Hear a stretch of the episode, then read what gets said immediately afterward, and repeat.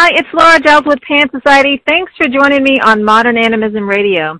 Delane is riding shotgun today, and he's going to take us to the realm of extraterrestrials and spirituality. So today it's Sirius and Pleiades and Orion. Oh my. Delane, thanks for coming. Ah, thanks. I'm glad to be here. So let's just jump right in. You, you've got a really interesting story, and um, yeah, so let's get to it. So can you tell us uh, your story and how you got interested in ETs and UFOs? Well, um, it began in my uh, early childhood. Um, I always had an affinity towards that. Um, you know, watching shows like Star Trek and all of those things seemed very plausible to me, and they didn't seem too much like science fiction. It just seemed like, wow, we're just not there yet. Um, uh-huh. You know, and we just maybe haven't perhaps uh, advanced far enough yet in our current density.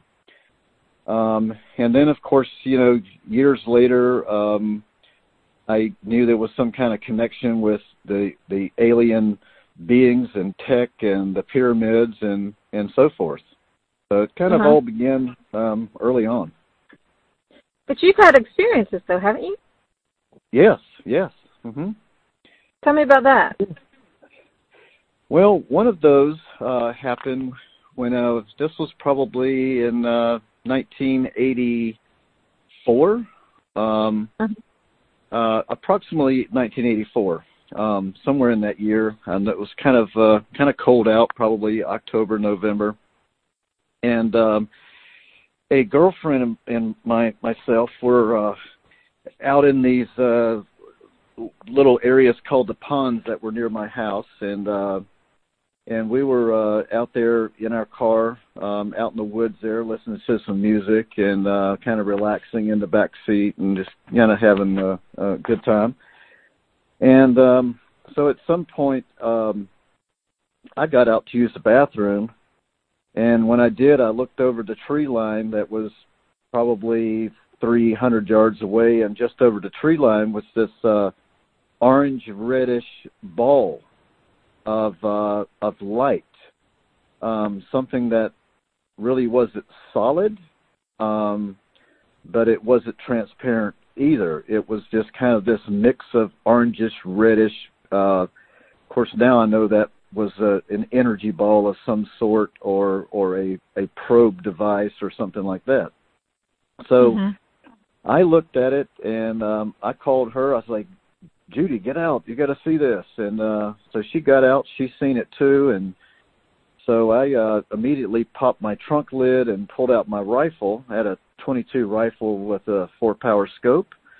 And uh, so she's like, don't shoot it. And I'm like, well, I'm not going to shoot it. I just want to look at it through the scope to get a clear, you know, image. Mm-hmm. Um, so that uh, provided a little bit more insight, but but you know, all it did was just magnify it so I could see it better.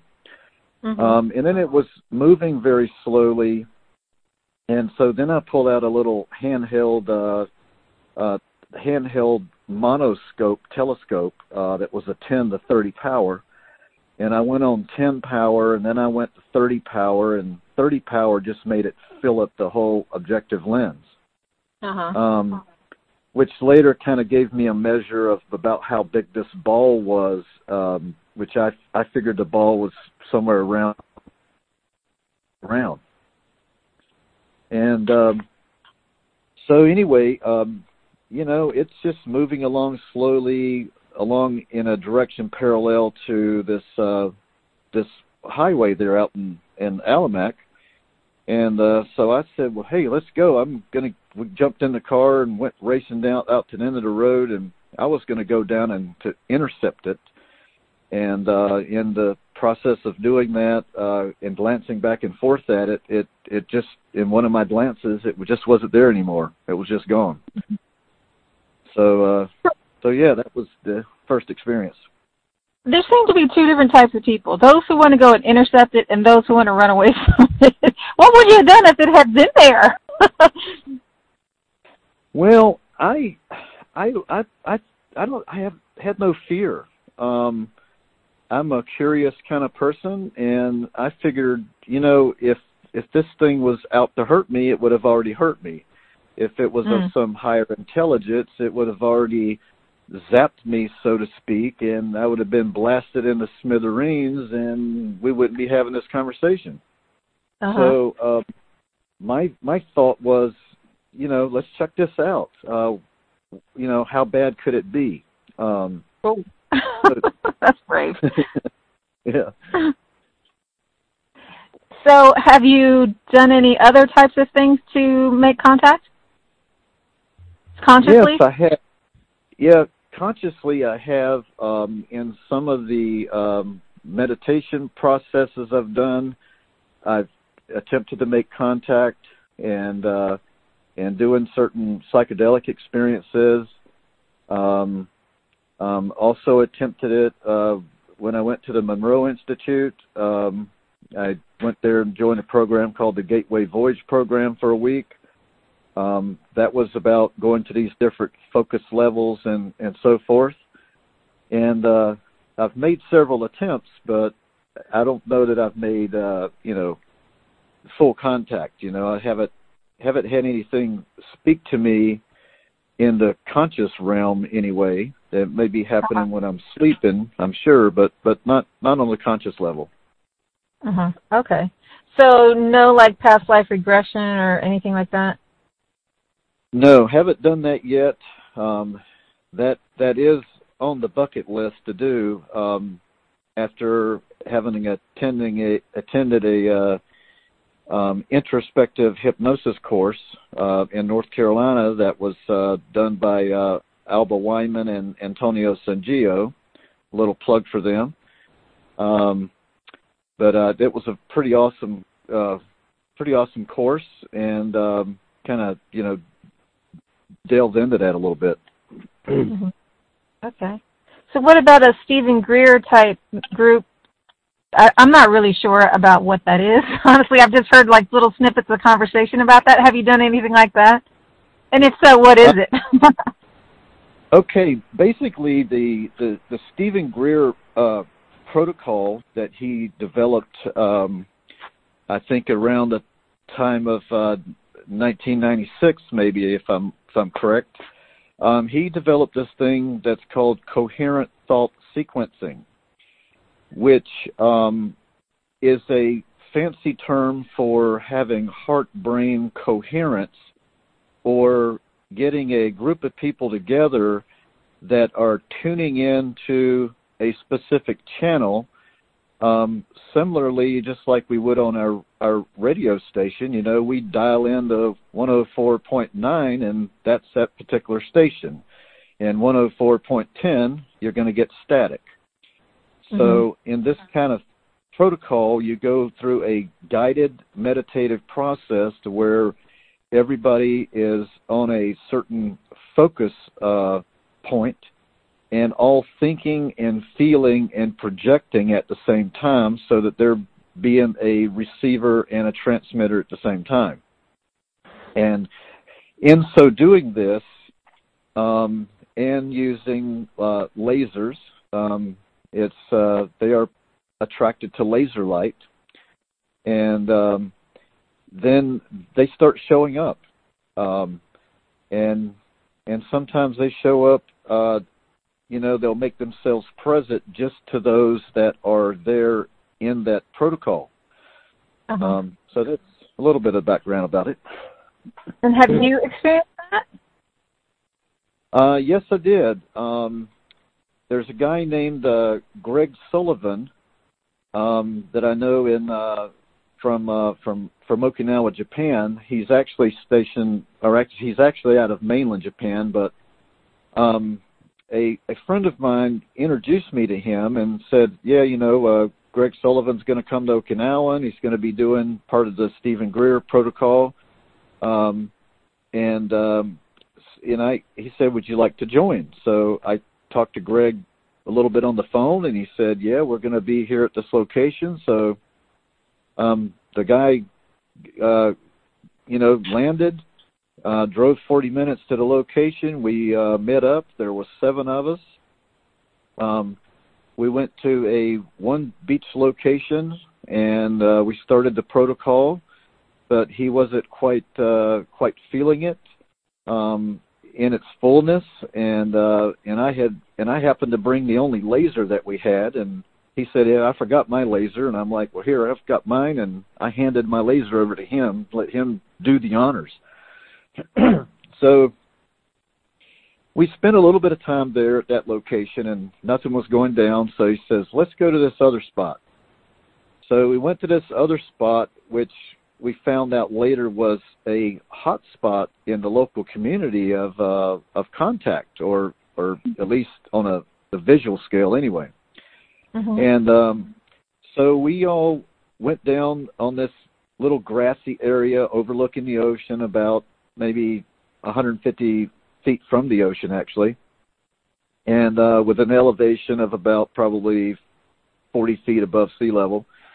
And we're all in a circle with our hands um, under and over each other, but not touching each other in a circle. And he's off on the side there, guiding us through the thought processes and where to go in our mind and our consciousness and our heart, and how to project our loving intention in in welcoming them to to visit us. So we're we're we're in this for about 35 minutes, maybe 40 minutes, something like that. Right about the point where I'm starting to get bored, actually. Mm-hmm. And then suddenly, one of the Japanese ladies that were there said suddenly, "Horamita," and uh, that means look over there you know, in an excited kind of way.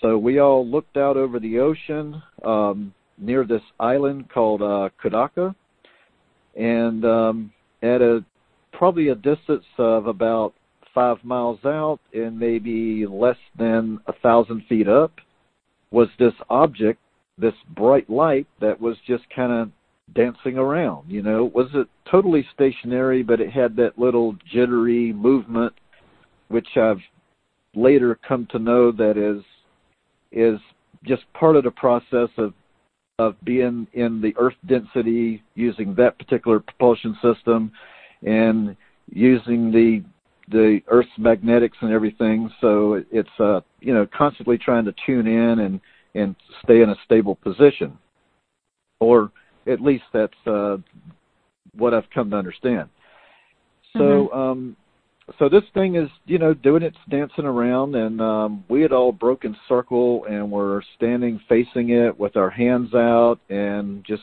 you know, welcome it, doing our own internal thoughts.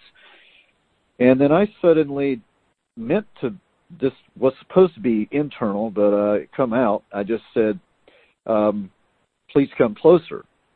And then I was like, "Oh crap!" I just said that out loud, and I'm like, "Well." well, everybody's heard it now, so you know, it, you know, I'll just say it again. And I said it again, and within less than five seconds, it come closer by a measure of about half the distance mm. in a kind of a linear track, not straight at us, but at a slight angle.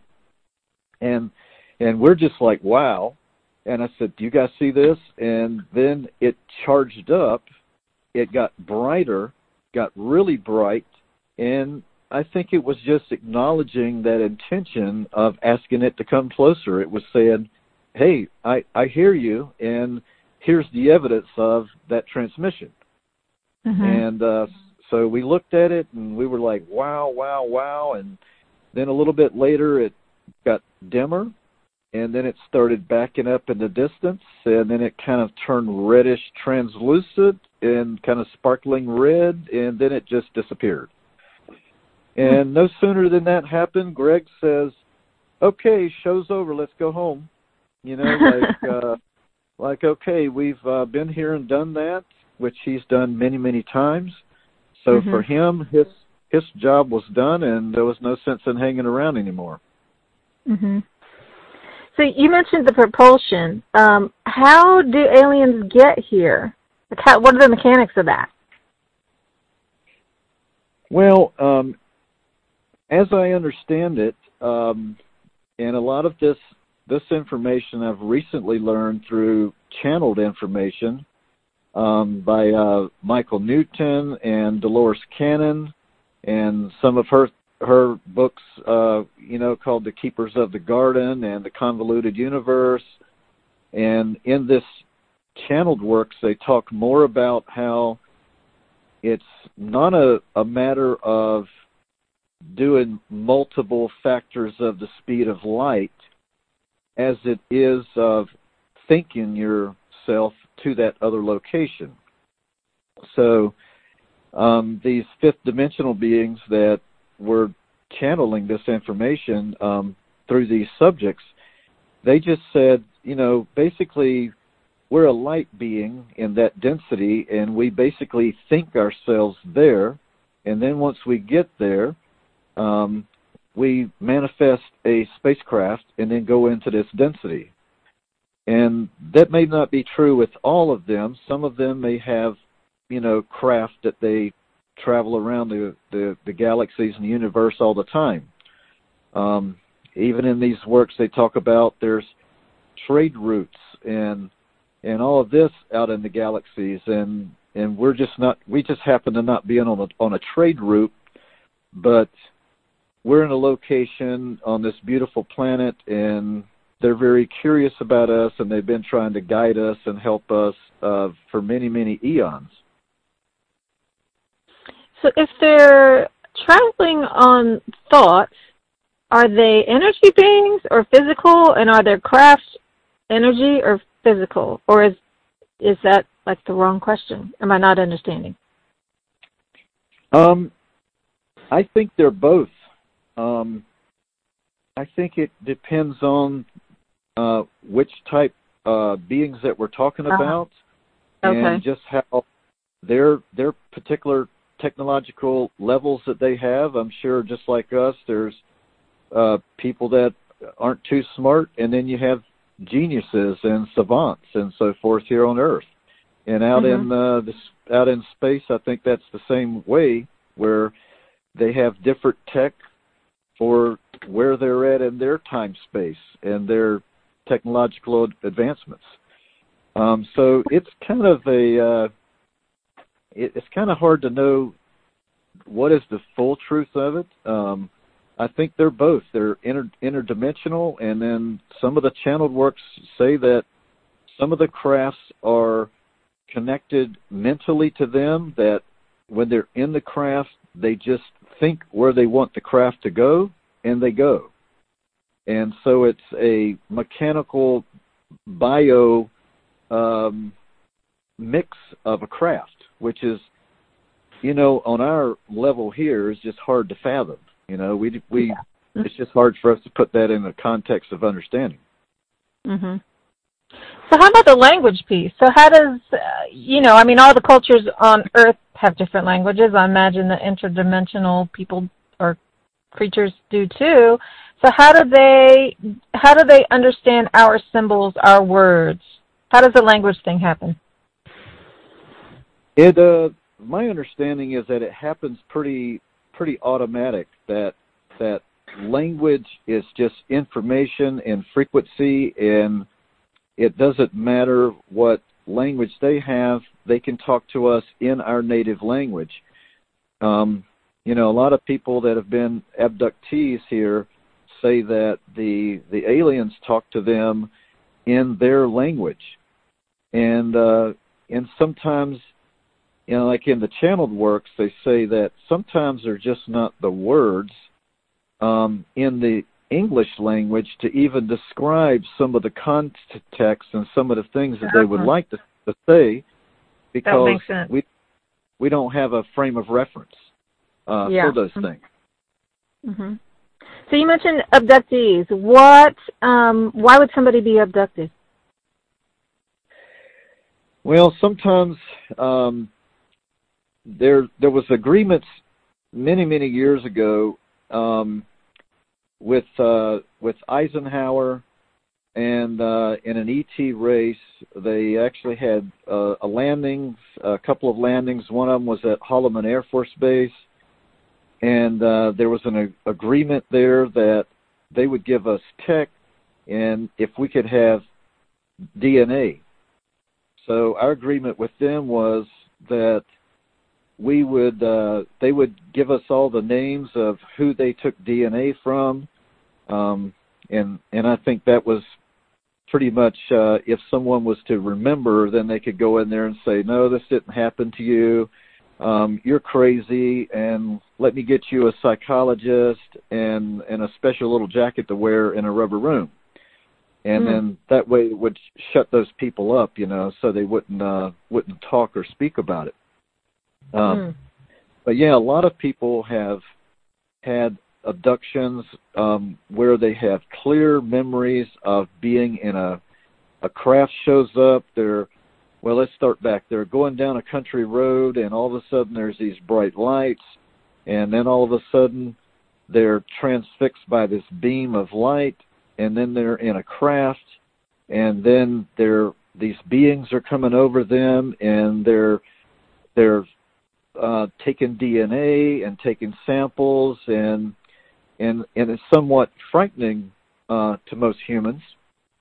And then, of course, they wipe the memory and then put them back in their car, and then their car will start again, and then they're like, okay, well, what happened? And then they go talk to somebody and they do a you know hypnosis and under hypnosis the the conscious mind knows everything that's happened to you in right. in this lifetime and all your others and so at that point um they're able to remember part of it but yet not be able to fully fully explain it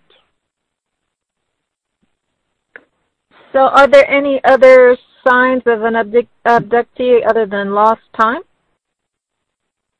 Um, there are a couple of things. There are people that have uh, strange marks that suddenly appear on their body that are quite unexplained. They'll have these uh, these kind of uh, looks like burn marks or things that are in a particular pattern, and um, I think that those are things where they've connected a device to them or um, you know some highly uh, technical med- medical apparatus to gain information or and and in some cases people have probes that have been put in there. There's been thousands of people that have had something bothering them and they go to the they go to the hospital and and they dig underneath their skin and they find this small little probe device um, of various materials that is quite unexplained of how it got there and why it's there.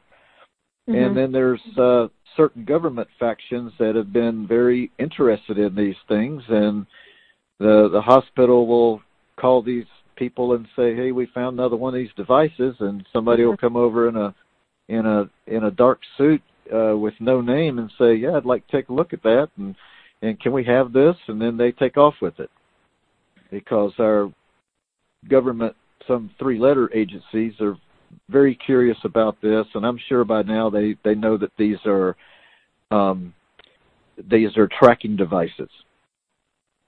Well, it, and that really bothers me because you know it's really unethical for the government to make an agreement that they're not you know the the participating person to and be like okay you can go get Bob over there and abduct him. Is that what you're telling me is happening? it, exactly.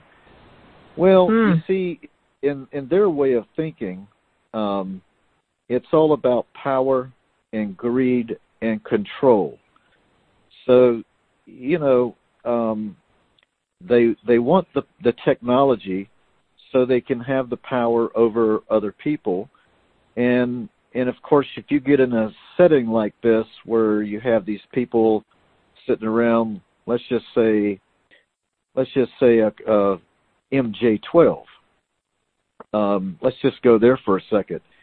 Um, shortly after the Roswell crashes, that's plural, by the way, um, the uh, the government suddenly you know, came up with a campaign. It's the weather balloon, and they tried to vilify everybody that said they've seen a craft. So they created a a a, uh, a faction called MJ12 or Majestic 12, and this was a council of 12 people that would decide the outcome of the information received and what's given to the public and and so forth. Um, so, so, so basically, if if they had the ability to get this high technology to advance us as as a, a, a nation power to control other nations, and then of course they're going to say, yeah, if we can get this tech, yeah, you can take some DNA from people, but uh, um, you know that's okay. That's called collateral damage. Oh, I don't like that. So, right. um, I know somebody who I don't really know anything about Anunnaki to tell you the total truth. but I know somebody who's really afraid of the Anunnaki because they say that I don't know if we're going to be a, a slave race of the Anunnaki or we already are. Do you know anything about that story? Yeah, I've heard a little bit about it, um, and and it's hard to tell what the truth of it is, but but yeah, it is. It's people have said that that we are of a, a basically a slave race right now, that but just don't know it, and we've been mm. controlled and manipulated and and and so forth. But I, I don't know the totality of that truth. I mm-hmm. mean, there's a lot of speculation out there, and and I would be just speculating as well. Okay. Okay. So so far it's pretty much doom and gloom for people. Um, but I are they there's other alien races too, right? Yes. Yeah. And and I think some of them are positive? Yeah, from from the recent channeled uh, information, most all of them are positive and and of the light and of a higher frequency and uh, and and yeah, there is, you know, there's a lot of talk about the the reptilians, and uh-huh. and that being of a a negative force um, on this planet even now. Um, uh-huh. You hear uh, people like David Icke talking about this quite a bit, and um, and other people. But I think by and large, um, it's probably who of us as as the spirit beings that we are is to just uh, receive the love and the light from the ones that are here and the ones that we do interact with um, and that they're our space brothers and they're they're out there waiting for us to join them so um what's your take on the many cultures who feel like they come from the stars, like the Hopi and the Dogon? Yeah, I think that's a lot of valid stuff. Um, there's there's a lot of talk about that, and uh, it, it, you know, Aborigines cultures, Indian cultures, in uh-huh. Peru, and, so uh-huh. forth. I think there's a lot there's a lot to that, and uh, and some of that evidence is right in front of us and in plain sight. Uh, if you uh, you look at certain places of the world where they have the uh, the cave paintings and stuff, where there's yeah. various beings and various crafts and mm-hmm. energy forms and things like that, and and uh, you almost have to look at it as it's it's someone making a record and mm-hmm. the only way that they could then is, you know, using uh, these special paints that they developed and they drew it on the walls uh, for us to look at later. You know, there was mm-hmm. no other way to, to do that. And I think uh, uh, all that stuff, all of the legends and things, there's a lot of truth in legends. Um, yeah. If dig deep enough. Yeah. So I get if you know if if your whole culture has that belief, you know, we come from the stars. But there's a lot of people out there too who say that they're star seeds, so they're not connected to one of those cultures. So how would somebody know that they're a star seed, and what does that actually even mean? yeah, that's that's an interesting question, and um, and I've given that some considerable thought. Um, you do have a lot of people um, you got a lot of videos online where people will say, "You're a star seed if you fit these requirements," and it'll mm-hmm. be all of these things of I've got ADHD, I'm rebellious, um, I don't seem to fit in. Um, I don't like being around crowds. I like the solitude. I like nature and all of this. Mm-hmm. And as valid as a lot of those things sound, the truth is we don't really know who's a star seed and who isn't, but I think that we're all really star seeds. We're all mm. from the stars and we're we were all seated here many, many thousands of years ago. Um, this planet was seeded and was formed and and started taking life in the various densities from from first density to third density that that we're in right now. And then you know we're on our process for ascension in the fourth density the density of love.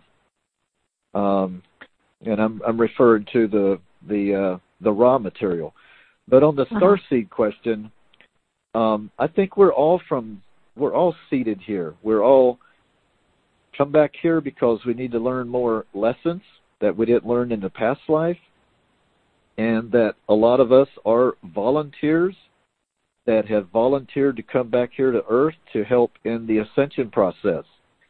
And it may just very, very well be that some of us are here just to shine our light and our love to the people around us.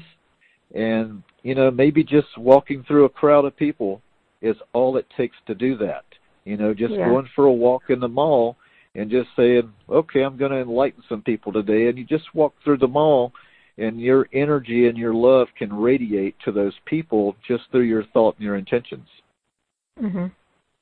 So, what do you think of these starseed meditations that are on YouTube? Is that is there any validity to that? Like awakened to the star seed in you? I'm not really sure. You know, I've seen them, but I, I haven't like gone into it. I think anything is possible when you put the right intention behind it. Mm. The mm-hmm. the most powerful thing in the universe is thought. And our thoughts are so powerful and when we project our thoughts for any given thing, um, we we manifest that. We become our most predominant thoughts. So yeah. Yeah, yeah, I think so. So, um, when you said that we're all seated, then is that saying that, um, you know, like on Chariots of the Gods and Ancient Aliens, that the, our gods are aliens? So it sounded like you're saying that that's not true. We're just they're more like our ancestors, our brothers. Yeah, I think in the in the terms of of what people called years ago the gods that come from the stars.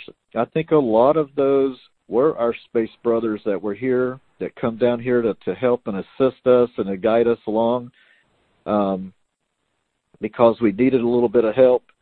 And of course, they did. They called them the gods. Anybody who could come in on a uh, flaming chariot, uh, mm-hmm. as you're referring to,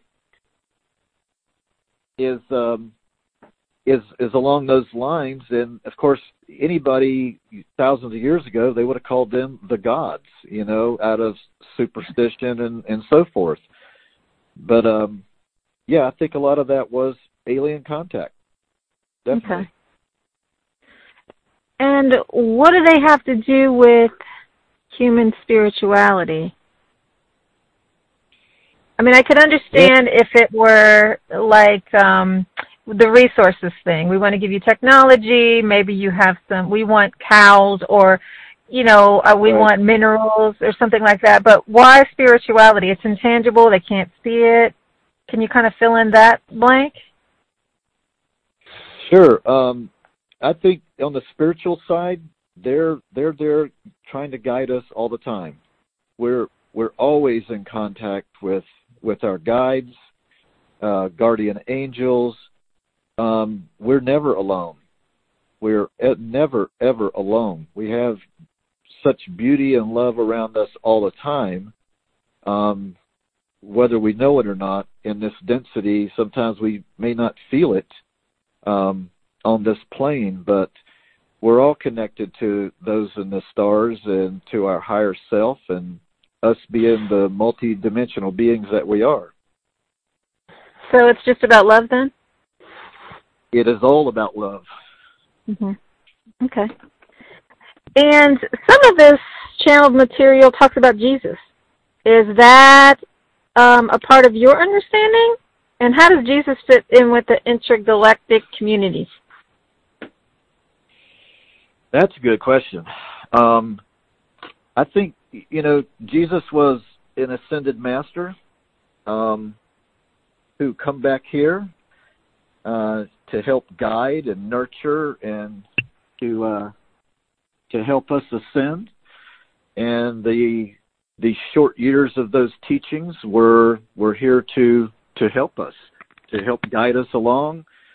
And um, you know, um, there's a been a lot of a lot of different masters, uh, Jesus and and uh, and and actually Jesus's name is is really Jehoshua.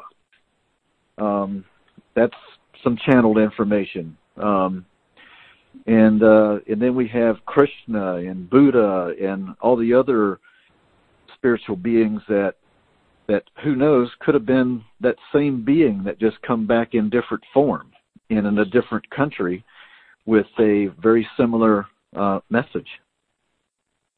Do you ever find that the channeled material contradicts, like, you know, Judy's channeled material contradicts with Joe's? Yeah, there's there's some of that.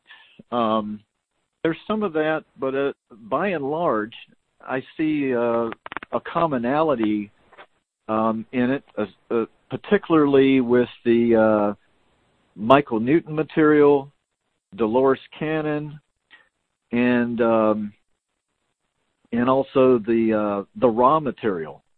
Um, I recently got very interested in the Ra material and has been studying it, and it makes such absolute sense to me um, about us basically being here to choose the polarity, the polarity of of uh, service to others, uh, the polarity of love, or the polarity of of service to self, which they refer to of a more of a negative polarity.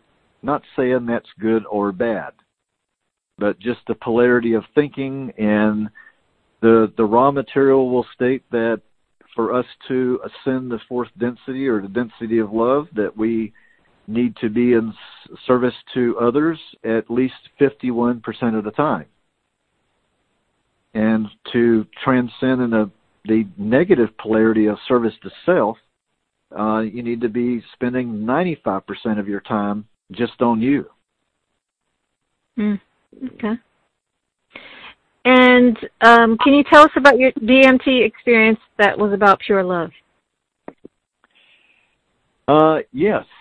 Um, this was a pretty wild experience. Um, experience in uh, Bufo alvarius, the uh, frog secretion, and um, basically, um, as soon as that uh, hit me, um, as I laid back, I suddenly, without warning, transcended to a different density totally from here. It was a, a shock to the system. My body went fully electric, and I was suddenly transformed into a place of love. And it wasn't like it wasn't like somebody was there going, hey, you're in the place of love now. Welcome to this reality. It was, it was, it was a knowing that was coursing through every fiber of my being. And it was beautiful. It was just all love. And I was looking up in one corner and there was these these stars that were beaming at me like five or seven stars. And I had this sense of like like that's home. It mm. was hmm. brilliant and it was so beautiful. It was the most beautiful light in a sea of blackness. And and then of course I could feel all of these things coursing around my body, around my energy body, and I was just enveloped with it. My my whole body was was swimming in this sea of love, and it was a a, a direct knowing. Um, it wasn't like a, a hallucination, which a lot of people would downplay that as well. You were just hallucinating, dude. Uh, it mm-hmm. was much more than that. It was a total space of of infinite love and all knowledge and understanding and connected connectiveness and to put it simple the oneness because there is no separation in the universe we are all connected as one. So was it like those when you hear people have near death experiences and it's life changing was it like that? Very much like that. Um, I, and and of course I don't have a reference frame for that other side except from what I've heard from people and I've studied quite a bit about near death experiences. Yeah, I would say very much like that, but but this was um I don't know, this was uh very cosmic. It was very very very different and when I come out of it um you know, I was crying profusely. I was hugging my friends that were there that were in ceremony with me and I was laying on the floor and I was crying out of the sheer beauty and the magnificence of what I just experienced. It was it was a pr- a lot to take in. Mhm. And was I can see how that would be a spiritual experience, but did it uh was there some sort of connection in your knowing that it had something to do with ET? No, um actually not at all. Okay. Uh, okay. I didn't. I I didn't get that. I didn't get that sense of that. Ah. I got a that that that I was just in a place of connectiveness with everyone and everything, and connected to source energy. To, got to it. Connected to the divine. Mhm. Okay. Wow. Well, that's really uh, interesting. So thanks for coming on, and uh, thanks everybody for tuning in to today's podcast. Please like, share, subscribe, or donate if you're inspired by any way, and keep that love chain going. We are a listener-supported station, and we need your donations to keep going. If you don't have it to share, liking and subscribing actually does help our stats so more people see us, so you can help in that way. So thanks, guys, and thanks for the topic suggestions. Please keep them coming, and we'll see you next week. Okay, thank you.